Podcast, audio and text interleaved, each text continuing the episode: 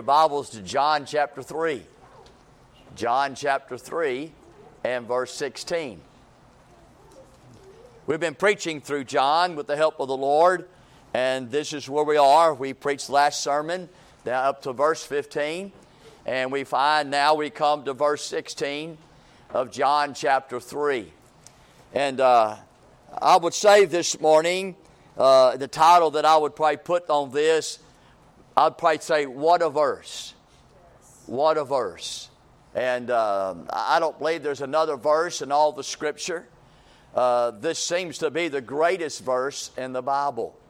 And uh, we find uh, there's so much that's involved in here. It's so thick with God, it's so pure with His Word uh, that a man that would want to be saved and being called to be saved can be saved right here in one verse. One verse in all the Bible, you'll find God's power and right here to be born again. I'm so glad today that we can able to read it and we're able to go through it and able to preach it and able to hear it. There's not many folks in all the world today that can hear John 3:16. I know in America we have everything. In America, we have been so given and so blessed that that we take really for granted of what we have and what we can receive.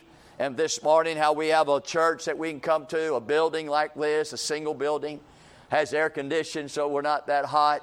Uh, we have padded pews so that we don't bother the backside. Uh, we, we just have everything restrooms, and we have running water. Uh, we have parking lot. I mean, we've been blessed, haven't we? I mean, I tell you, friend, we, we have come to a place almost to be rich right here. And uh, I would say that we're richer than the rest. And, and uh, so we're glad about that. But John 3.16, we are to take today a cherishing that I get to hear this verse.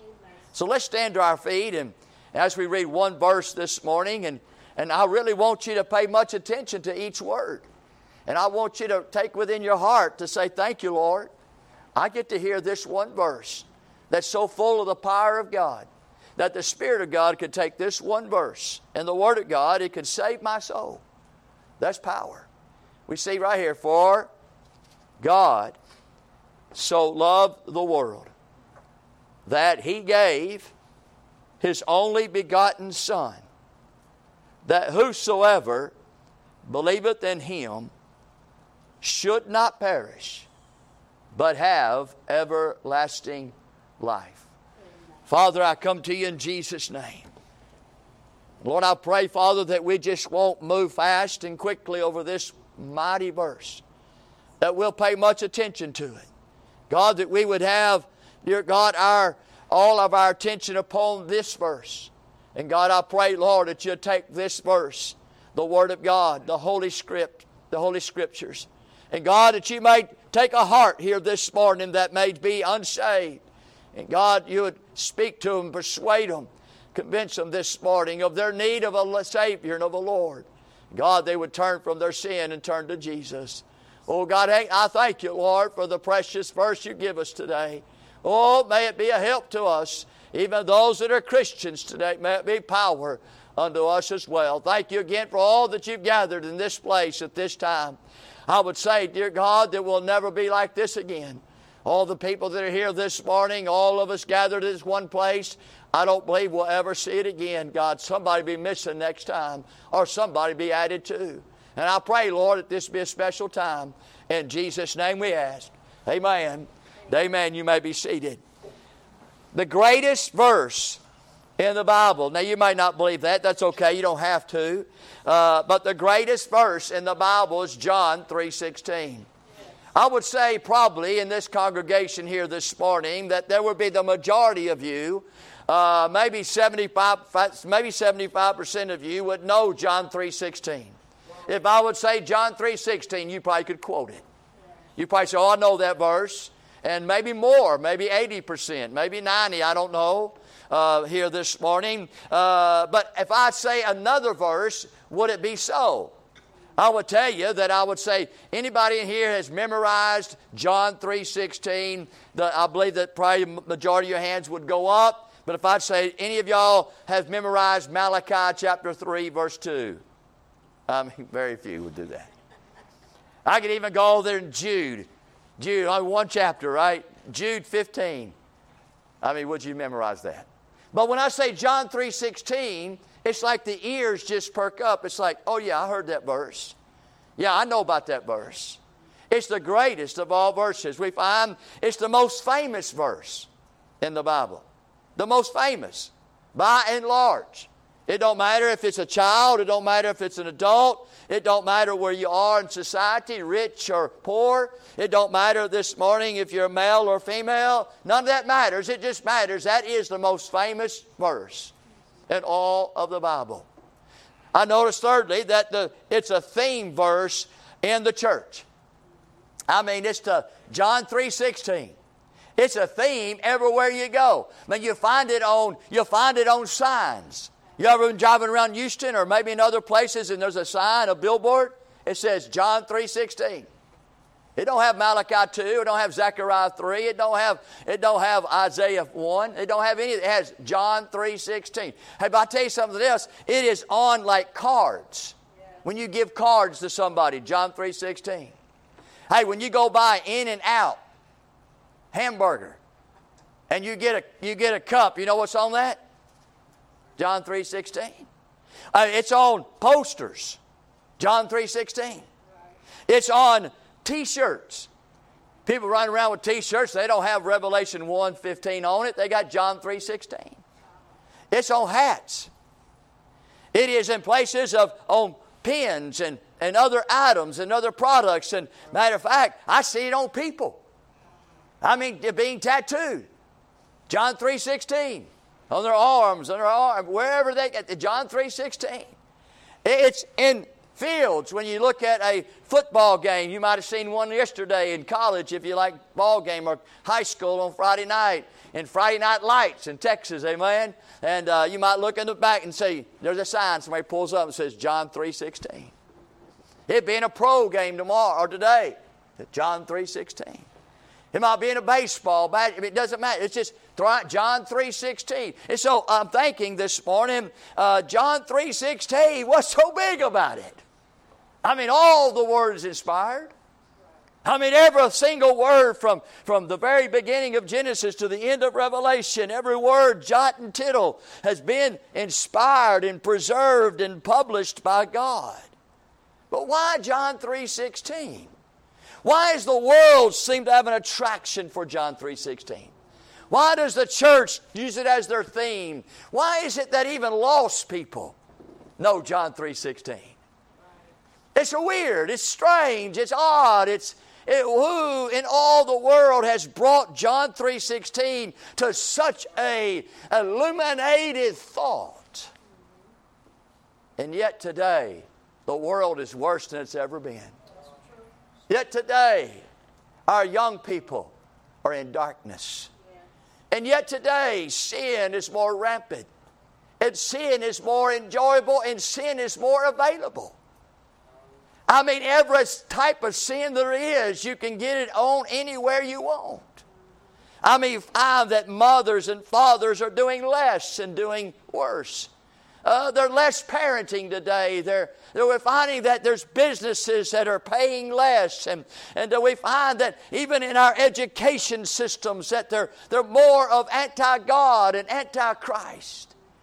We find in our churches today that they're preaching on Mickey Mouse and Donald Duck. We find that many of our times and places that we go today, that God is being removed and God is being excluded, and, and God seems to be the one who's the enemy of the world today. But John 3.16 just to keep people, keeps on getting on. Isn't it kind of odd? that everything is going anti-God and anti-Bible, anti-Christ, but John 3.16 seems to be just the, the main thing. And so I would like to just kind of talk about it just for a moment this morning on John 3:16 and and I kind of tell you about I believe why the Holy Ghost of God would place it right here. Well, we know as we've been preaching through John chapter 3 that uh, there was a man named Nicodemus in chapter 3 verse 1. And he came to Jesus by night and he asked uh, Jesus uh, uh as he goes and didn't ask Jesus, he told, told Jesus, he said, Jesus, we know We know, we talk about who are we? We that believe that you have done all this, uh, all these miracles and all these wonders and all these signs. We know, we uh, know that because we have watched it, we have seen it, and we also know that you have come from God and that you're of God. And there ain't nobody that does this. You're a teacher and a great teacher, a teacher above all teachers. Amen. there's none, there's none like you. And so not only have you come from God, but we know that God is in you and with you. Jesus said you must be born again if you're going to just see the kingdom of God. So now there's a conversation being taken place, and there is a dialogue uh, that has been created uh, by this Nicodemus. And as he is telling uh, Jesus these things, Jesus in return is reading his heart. He's looking down deep into his soul uh, because that's where Jesus stays. As he looks at Nicodemus, he sees him lost without God. He sees him headed for a place called hell, but he looks within Nicodemus and knows that Nicodemus is searching for the kingdom of God. Right. Jesus tells him, You must be born again. And Nicodemus, in his little feeble mind, says, What I got to do? Go back in my mother's womb and be born again? Jesus said, Nicodemus, Nicodemus, he said, You've got to be born of water and born of the Spirit. He said, You must be born, you must, you, you must be born again. He tells him, He said, Nicodemus said, Boy, I don't understand all that. He says, How? How? And then Jesus says, I tell you how. He says, You know that serpent back in Numbers that God told you to put, told Moses put that fiery serpent on that pole? He said, when you raise that pole up, he said, so shall the Son of Man be lifted up. Hallelujah. And that's in verse 14. In verse 15, he says that whosoever believeth on him, that one is lifted up, that Jesus, right. he said, they shall be saved, and they shall not perish, but have everlasting life for God. Amen. In verse 16. Right. And that's where we are for God. So that's how we got here. Yes. For God. And so now Jesus is about to introduce to Nicodemus and all the world how all that salvation can come to place. I want you to notice number one, the center of this verse. The center of this verse. In other words, what is it in this verse, this verse 16, uh, that this verse revolves around? In other words, if there was one word or one uh, thought or one person or one power or authority in this verse, if you remove that verse or remove that thought or that word or that one this morning, the, thought, the very verse would just fall apart. Right. There's one word the center of this verse. Not knowing what that center means this morning, but it means which word in this verse, that's the center of this verse, that is an anchor that keeps this verse in power, that keeps this verse going about and what it says. What is it? One word in this verse that it is rooted in.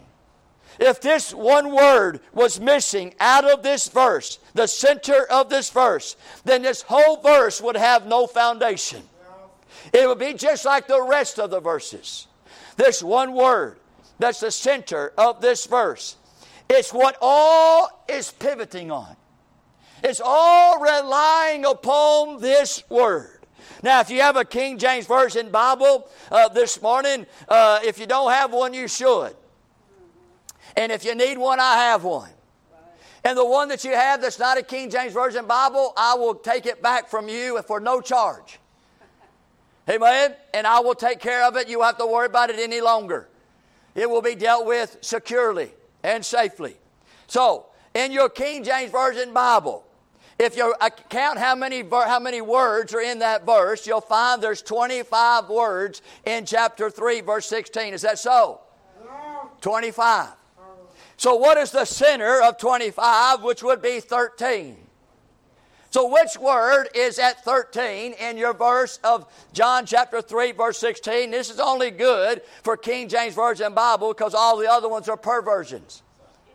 And so if I'm the very word of the 13th word in this chapter 16 is called Son.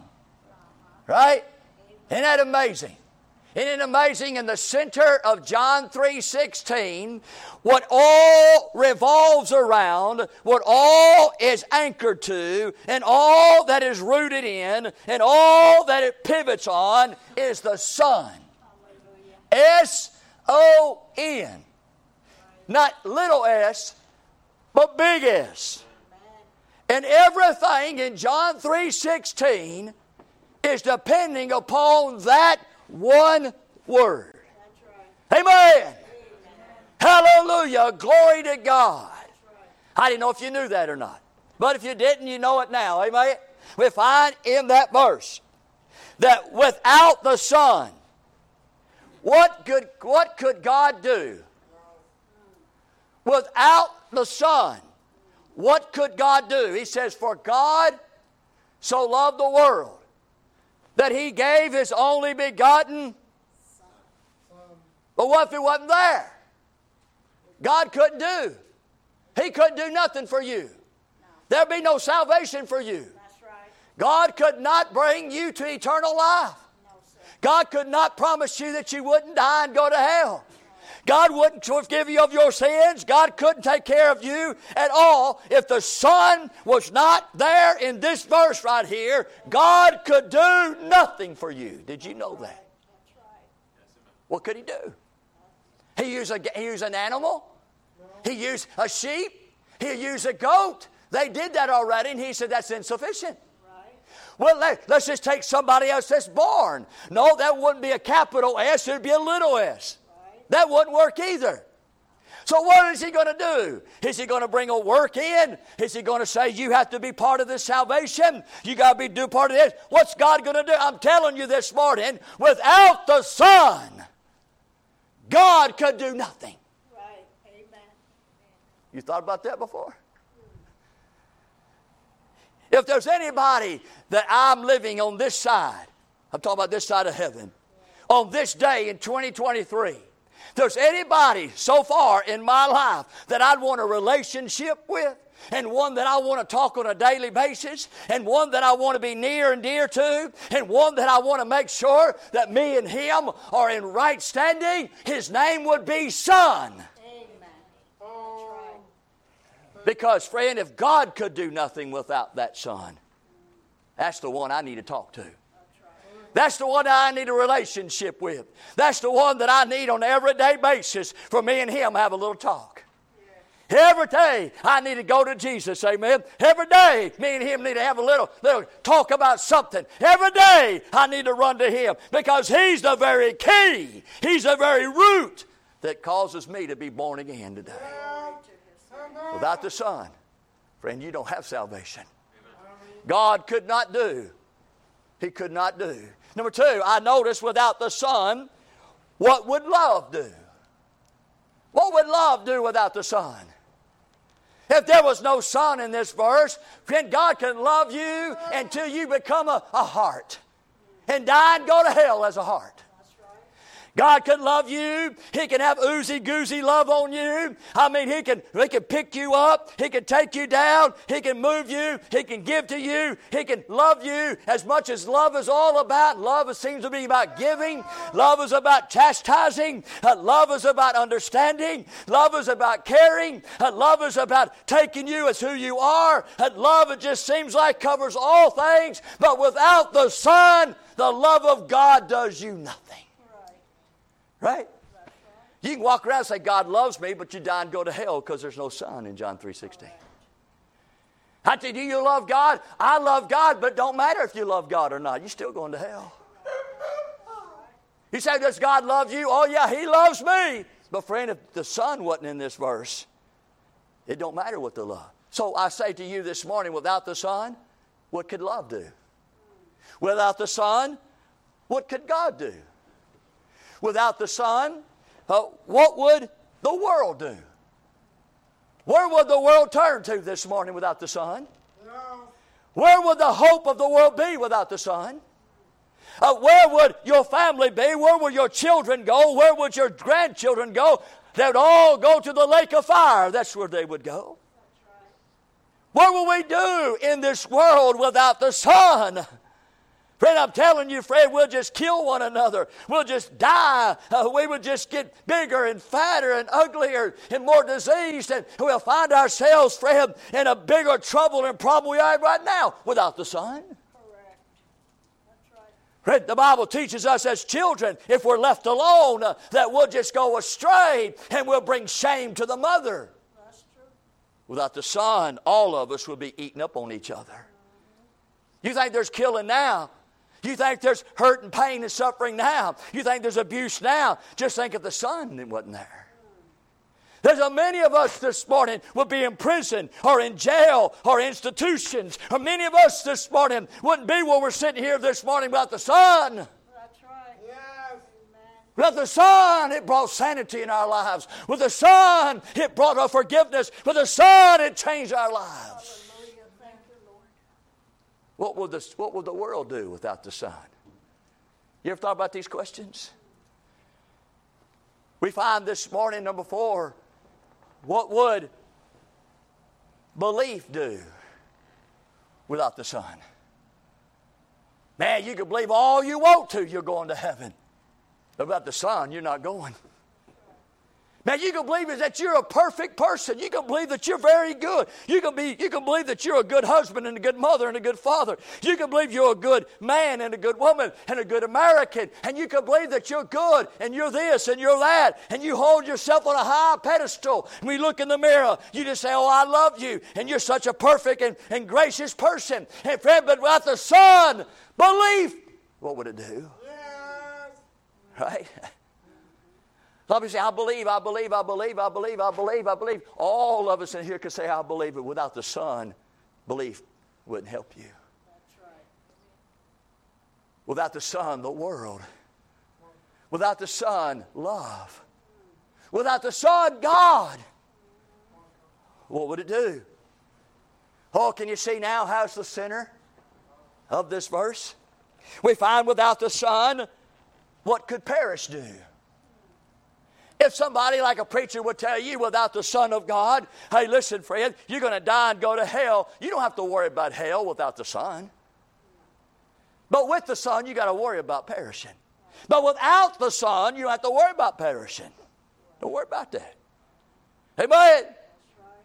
Without the Son, who cares? Without the Son, it can be possible that we just die and become dust. It's possible that you can die and our spirit will just go up into the outer space and kind of roam around until we just want to find another place to resist on. Oh, but I'm saying that without the Son, friend, what would perish mean or do? There's no fear of perishing without the Son. I tell you, number lastly, is without the Son, what would everlasting mean? What would heaven mean? You won't know nothing about it. Do you know if there was no Son in this verse, there'd be no Bible with the verse in it?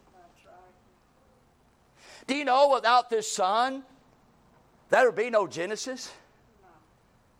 Do you know without this Son, you and I would be as ignorant and blind and deaf, poor and miserable? There's no everlasting life without the Son. So, as we see and we look at the scripture this morning, 25 verses, the 13th word is Son, capitalized. He's the very center of that. He's the very one that it's rooted in. It's the center about. It's revolving around Him. It circles around Him. Now, I'm going to ask you a question this morning Is your life like John 3 16? Where in the middle of your life is Jesus. And Jesus is wherever in all your life centers around. It's revolved around. It roots in. It anchors in. My life is where Jesus is at. Is that you this morning? Amen. And if it's not, friend, you're lost without God. You're unsaved and friend, you're living a life outside the Son. Now, I've already told you without the Son on this verse here, it's just absolutely nothing to look forward to. Well, I'm telling you, in your life this morning, if Jesus is not the anchor and He's not what's revolved around you and He's not the center of your life today, you are absolutely without. And all you can do is what flesh can do. And we find this morning the center of this verse. Boy, I tell you, when I started looking at this and studying that, I began to shout right there. I said, Lord, if you don't show me anything else, you show me enough already uh, that the Son is the center of this verse. Number two, I want you to notice the core of this verse. The core. What does it mean by the core? Well, it means by the core, friend, uh, you are going to be what your core is. Uh, even in the physical sense, and uh, talking about uh, health and talking about working out and exercising. Uh, you ever heard that term? You got to build your core up, right? If you get your core up, then all your other parts of your body will become benefited because of the core. And the reason why your back hurts, and the reason why your knee hurts, and the reason why you're having headaches, and the reason why that your neck is out of line is because your core. And so, what is the core of this verse? What is it that makes this verse of an authority? What makes this verse a verse that has the very much power of all power for God? That's what it is. The core of this verse is for God. Without that, you and I could look at the verse and say, oh, it's just another verse and it really has that much, not that much meaning to it. But because it says for God, you're going to find that this verse has great authority, has great power, it has great substance, it becomes sovereign, and it becomes a providential verse that you and I need to pay much attention to because it says for God. Because it says for God, I want you to notice what its meaning is is the only God. Now we find the only God in Jude 4. It says that He is the only God. Brother Keith mentioned this morning about in the verse there, talks about how He is uh, the, the, in the name of the Lord. He describes the name of the Lord and says, the one who has made heaven and earth, right? The creator of the world. And so there's one God. There's not 330 million gods like the Hindus down the street say they are. Uh, there's only one God, but He's not the God of, uh, of the Muslims today. Allah, who's across the street over here, He's not the God of Buddha, which don't have a God. Uh, he's not the God of any other uh, religion out there. He's the God of gods and the Lord of lords. He's the only God there is. And the only God that there is in John 3:16 says, "For God." Yes. Now that ought to, you ought to pay attention to the verse. It says, "For God." Meaning, there's no other God anywhere speaking about anything, anything about this directly. And I say to you this morning, for God is the only God that there is.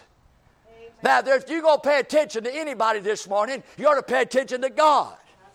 If you're lost without Jesus this morning, never been born again, never been saved by the blood of the Lamb, never turned from your sin and received Christ as your Savior this morning, if there's one verse in all the world that you ought to listen to this morning, is in John 3 16, because it says, God for God the one who has created you, the one that your breath is within you, that belongs to God. And one day, someday, it may be soon, He's going to remove that breath. And for the last time, you'll open your eyes and you'll breathe on this side. That God, He has something to say this morning to you.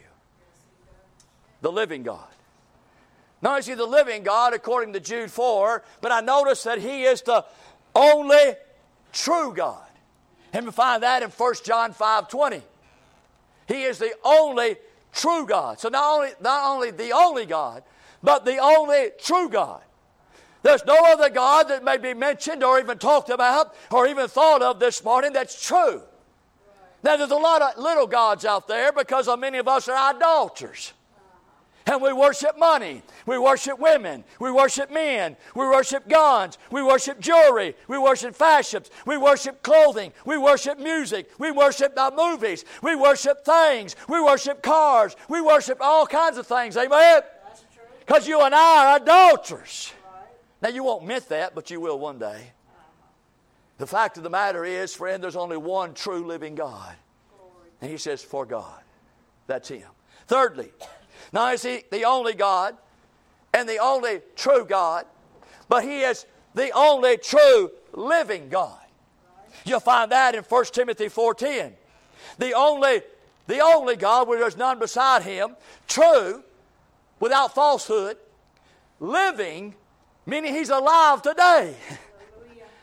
He's not sitting on some shelf out there. He's not made of some metal or some ceramic or some wood. Uh, he's not one today that you can contain, not one you can put in your pocket, not one that you can keep down, not one that you can have, but the one that's a living is a living God that's alive today. So the God in John 3:16 for God is saying the only God, the only living God, the only true living God. Is it getting better than that? I mean, I'm, ta- I'm telling you, for God, I, it encourages my heart to know I got a verse that has such authority, such power this morning. Uh, fifthly, I notice that the only true, living, wise God. And we find that in Jude 25. So now is he only, and he's true, and he's living, but he's wise. Isn't that good? Wise. Lastly, I want you to notice about this God.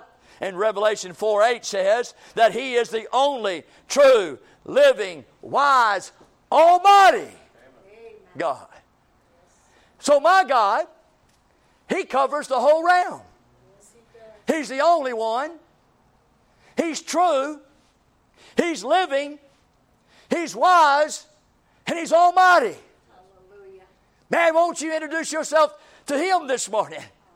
Won't you come down to the altar maybe and say, Oh God, I come to you, the only true, wise, almighty God. Amen. I'd say to you, friend, what's the core of this verse? That's Him. so I wonder this morning if anybody would refute this.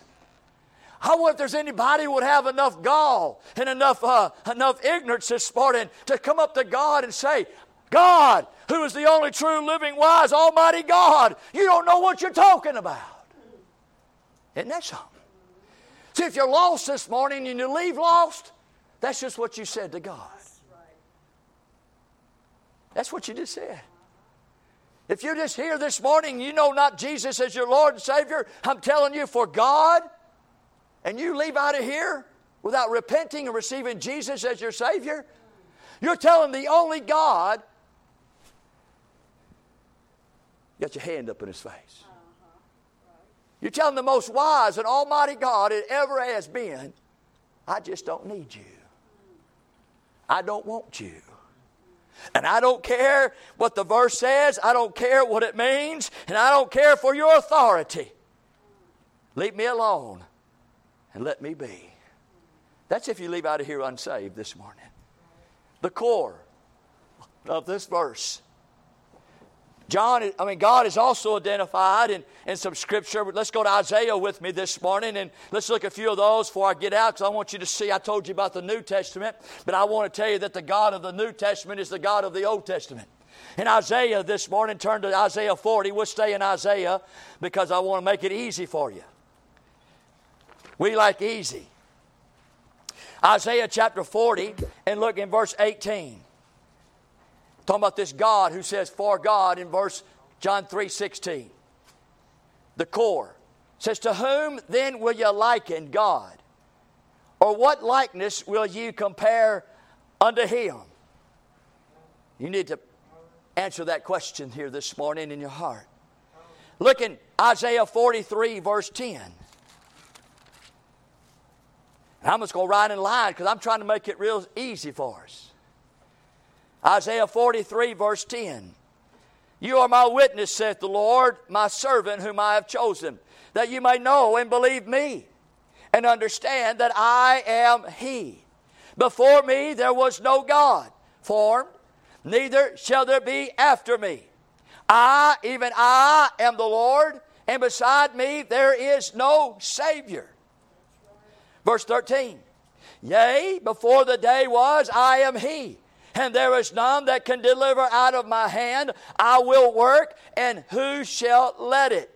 Thus saith the Lord, your Redeemer, the Holy One of Israel, For your sake have I sent to Babylon, and have brought down all their nobles and the Chaldeans whose cry is in the ships. I am the Lord, your Holy One, the Creator of Israel, your King.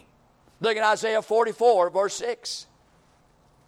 Isaiah 44, 6.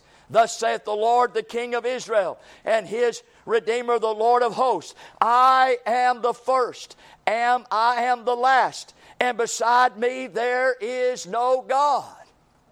One more, Isaiah 45, 18.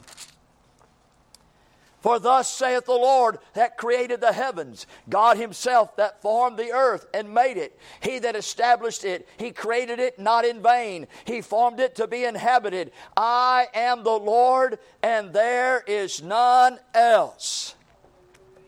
Can we be convinced this morning, dear children of God, dear sinner friend, that for God is the core of this verse? He is the originator of this verse. Without him, this verse would have no meaning. Without him, this verse would have no authority. He's the originator of it. Number two, he's the enforcer of it.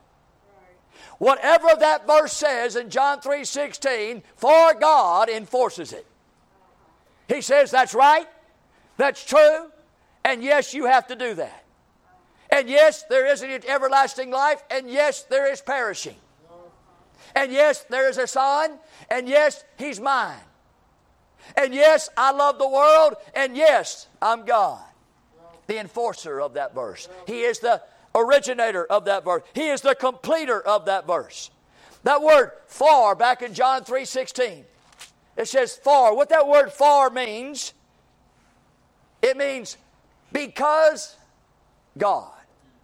The word far means because. And so, as you go through the story, as we're being told, Nicodemus and Jesus is having a, a, a talk. They're having a conversation. Uh, there's dialogue being done. He says, Look at the pole, look at the fiery serpent, and every time you look there, you shall live. And from the Bible, then Jesus said, So shall the Son of Man be lifted up, and whosoever believeth in him should not perish, but have everlasting life for God. Yeah. He says, All that's true because God. That word for means because. Because God. All that I said previously, all the way I said in John chapter 2, all that I said in John chapter 1, all that I started with in the beginning was the Word. And the Word was God, and the Word, word, the Word was with God, and the Word was God. We find all that because God. That word for means but. But God. That word far means therefore. That word far means even. And that word far means yet. So as Jesus was saying, look to the serpent and you shall live, Jesus says, yet God.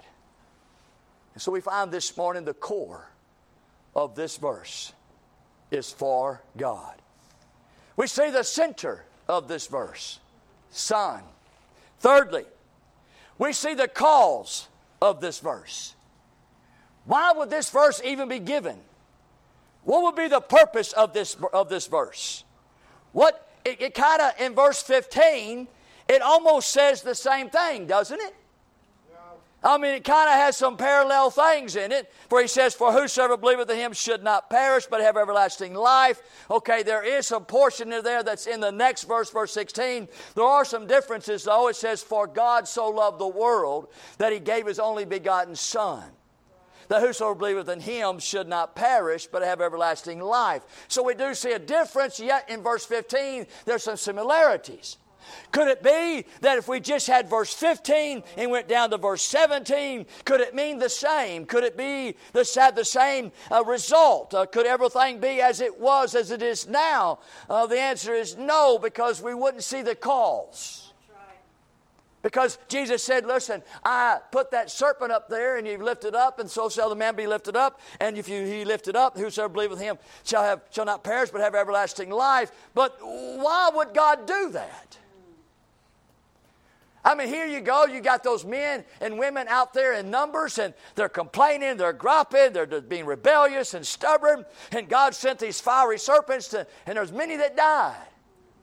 Now, God could have sat back and said, You know what? You deserve that. I've been long suffering with you, I've been patient with you. I gave you Moses, and you come up against Moses, and I give you so many things and so many times of chances, and I give you, I give you, I give you, I give you, and all of a sudden, I'm just done with you. He tells the fiery serpents, he said, Hey, serpents, the crea- I created you. I want you to go chew on those people for a little while. And they go out there. All of a sudden, Moses cries out to God, and God said, This is what I want to do. Now, why would he want to do that, though? Love love. See, the cause of this verse is that he so loved. So loved. We find this morning that there could be no more dear thought than that, than so loved. His love is uncharacteristic. The reason why his love is so uncharacteristic because if he might have said, For God loved the world, that might be more human. Right? Because we say to each other, I love you. Is that right? Yeah. We say to each other, I love you too. You might say, I love ice cream. Yeah. Right? Man, I love, I love, I love going boating. I love looking at the mountains. I, I love, uh, you know, Pappasito's chicken fajitas. I love it. But how many of us walk around saying, I so love you? Man, you got kicked off the street. I mean, somebody at church say, walk around, I so love you.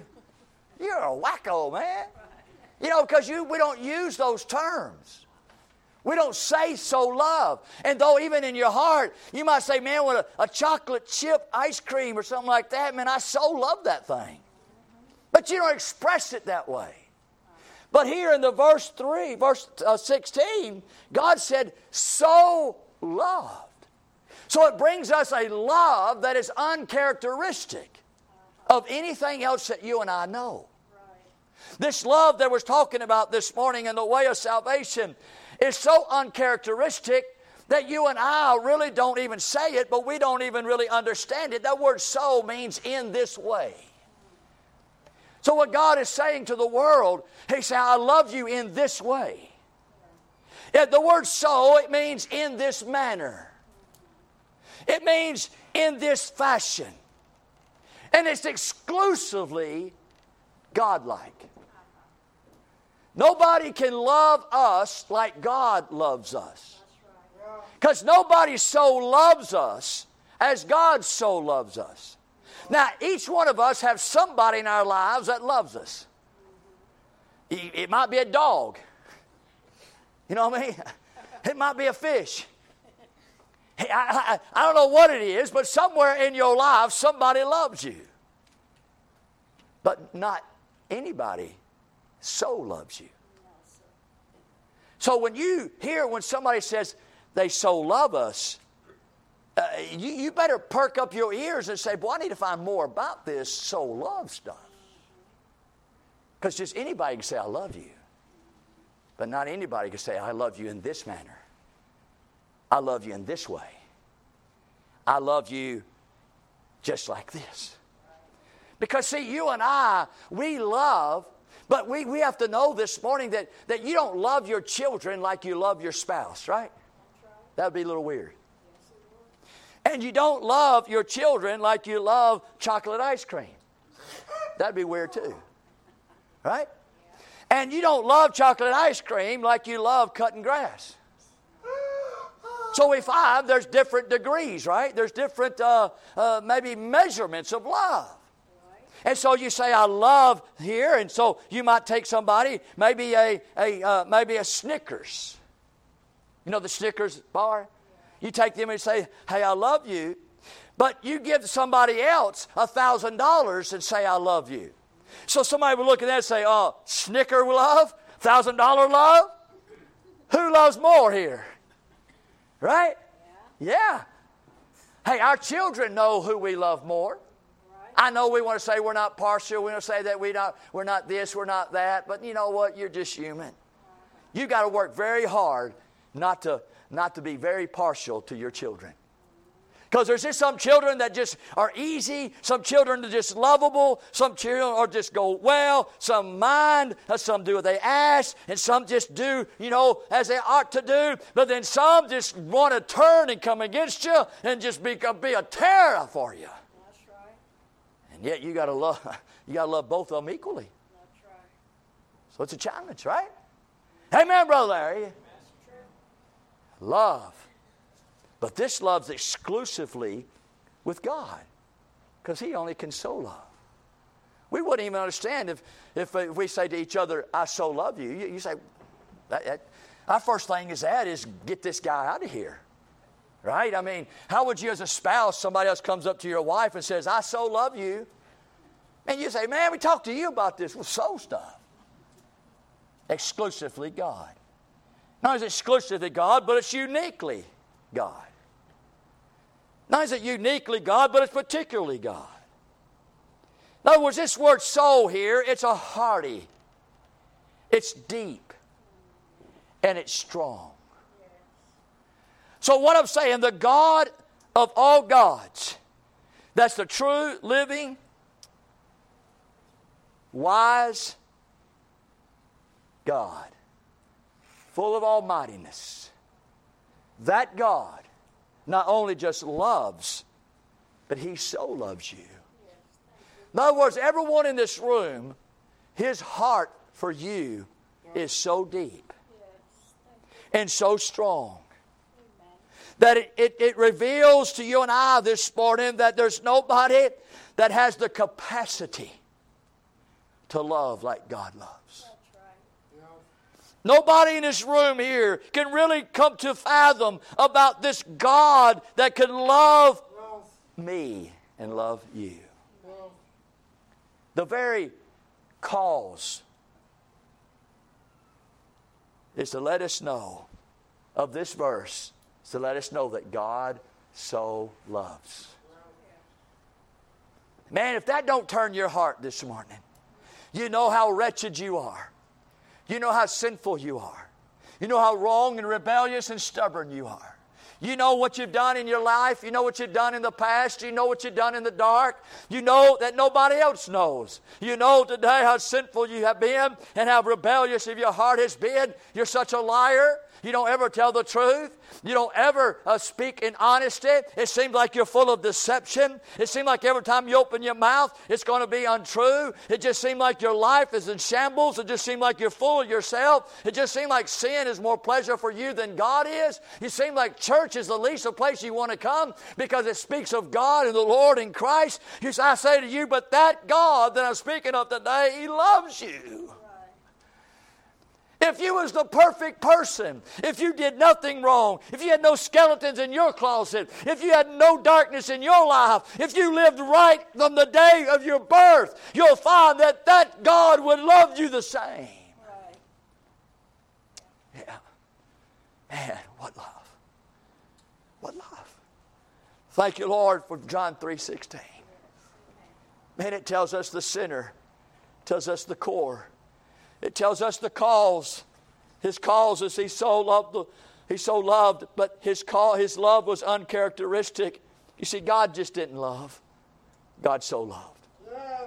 Number two, only is his love uncharacteristic, but his love is unconditional. Unconditional. And everybody knows this. We hear this all the time. But the word so would mean uncharacteristic. The word uh, loved would be unconditional.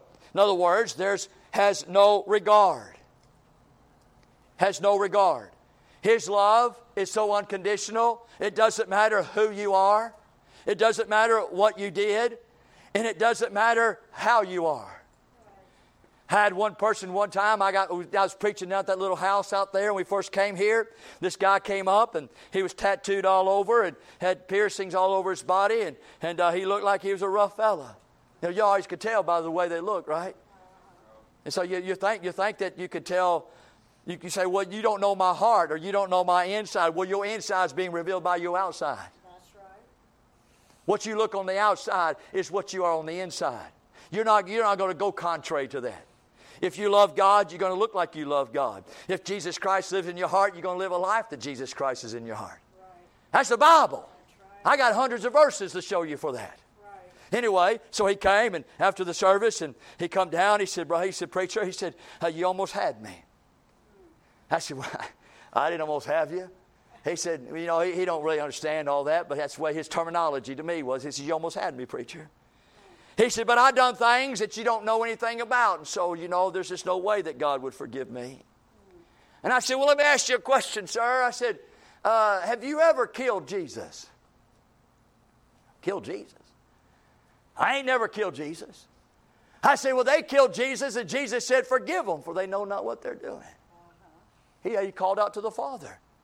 I said, If Jesus is calling out to the Father, forgive them, for they know not what they're doing, and they killed Jesus, and whoever you killed is less than Jesus, I promise you. He said, Yeah, I've killed many people.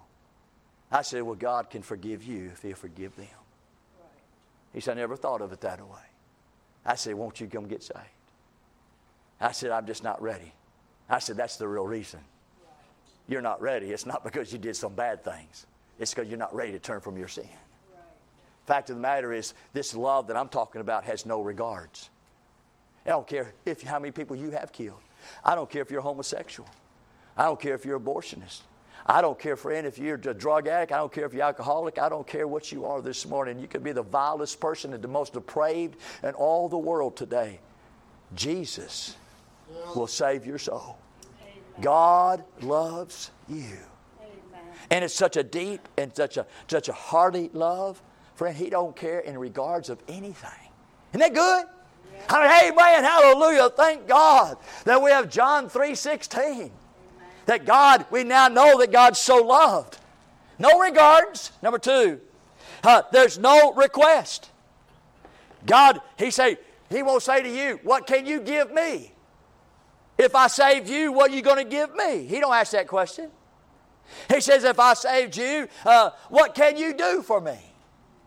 He also, also, there's no request, and what can you have for me? Like you know, uh, many people said this before. Boy, if Elvis Presley would ever get saved, can you imagine the millions that he would influence? Puke on that. Right. He said, well, they said, well, he sung the Amazing Grace. So what? They say, well, if Michael, if old Michael Jackson ever get saved, you know, ever come to know the Lord, of how he could reach out to that segment of people reach out to that, that generation, man. I said, man, that, you got to be kidding me. You're not thinking in the way of God is thinking. God's not requesting anything. He's not asking for your singing ability. He's not asking for your, your performance ability. He's not asking for your money. He's not asking for what you have. He's not asking you what you are. He's not asking any of those things. Hey, friend, when God loves you, He's not loving you with what you have or what you can do or what you can achieve. He's just loving you. Amen. Thank you, Lord. Amen. That's why He could save the millionaires, He could save the bomb. That's why he could save the drug addict and the harlot, and he could save the drunk today as much as he could save the preacher. We're just talking about this love, and there's no request. He don't request of you anything. There's no regards.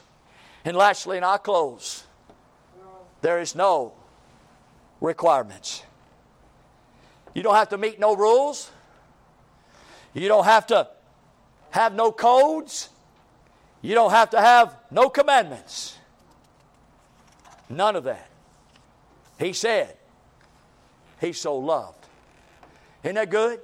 To know that I could come to Jesus this morning and I ain't got to meet some kind of requirement. I don't have to, I don't have to cut my hair. I don't have to, I don't have to take this. I don't have to do that. I don't have to have this. I don't have to do that. I can just come just like I am. No request, no requirements, no regard. That's the unconditional love. Aren't you glad we have John 3:16? There's an unceasing. This love is unceasing. It never quits. It never weakens. And it never changes. If you don't get saved today, he'll love you tomorrow. If you don't get saved tomorrow, he'll love you the next day. You don't get saved this month, he'll love you next month. If you don't get saved this year, he'll love you next year. Amen. Now, where, it comes down to a problem for you, you don't know if you'll be here tomorrow. that ain't because he don't love you. It's because your time's up. Right. Fact of the matter is, his love this morning is unceasing. You can't weaken it. You say, Well, brother, I think I'm just going to go out and get drunk tonight, and that'll weaken God's love. Oh, no, that'll strengthen his love.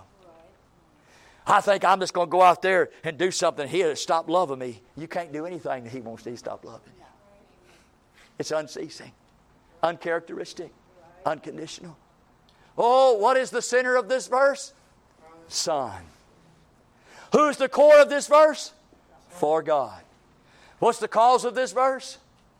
So loved. Thank you, Lord. Let's stand to our feet, our heads are bowed, our eyes are closed.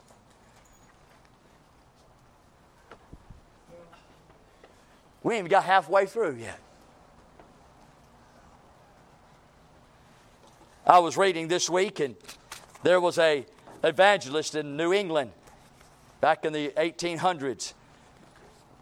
He preached on this one verse for 30 days in a revival meeting on John 3:16. I said, God, boy, it would be good that I would do that. 30 days. You say there's not enough material in there. Yeah. There's so much more that I didn't even talk about this morning. Just because I'm just not have the capability to. Let's get serious this morning. If you die right now, where would you go? Let's get serious. John 3:16 told us this morning who the sinner is, who the core is, and the cause. I wonder, would you humble yourself this morning and be honest with God and just say, Lord, I'm just not saved. Jesus is just not the center of my life. God's not the core of who I am. And love is not the cause of my life. Because I have bitterness and hatred. I'm not lovable, and I don't do much loving. How about you this morning? Would you come? And I'll take the Word of God and show you how to be born again. You sing, Brother George. Nobody comes, we'll close. You sing. You need to come, you come this morning. For God so loved. For God so loved. Yes, amen. Can you come? Will you come? You have to change nothing. You ain't got to get better. You ain't got to get rid of your sin. He's got to come.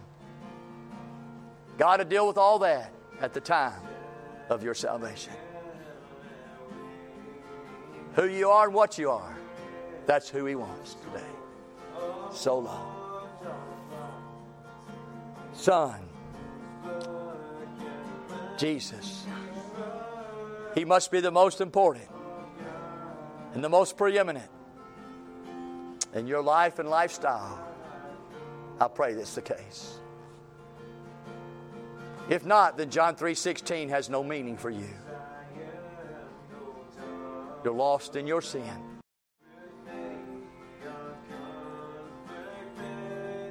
Blessed be your name, Lord.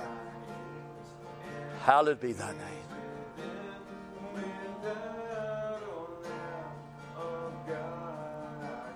I come.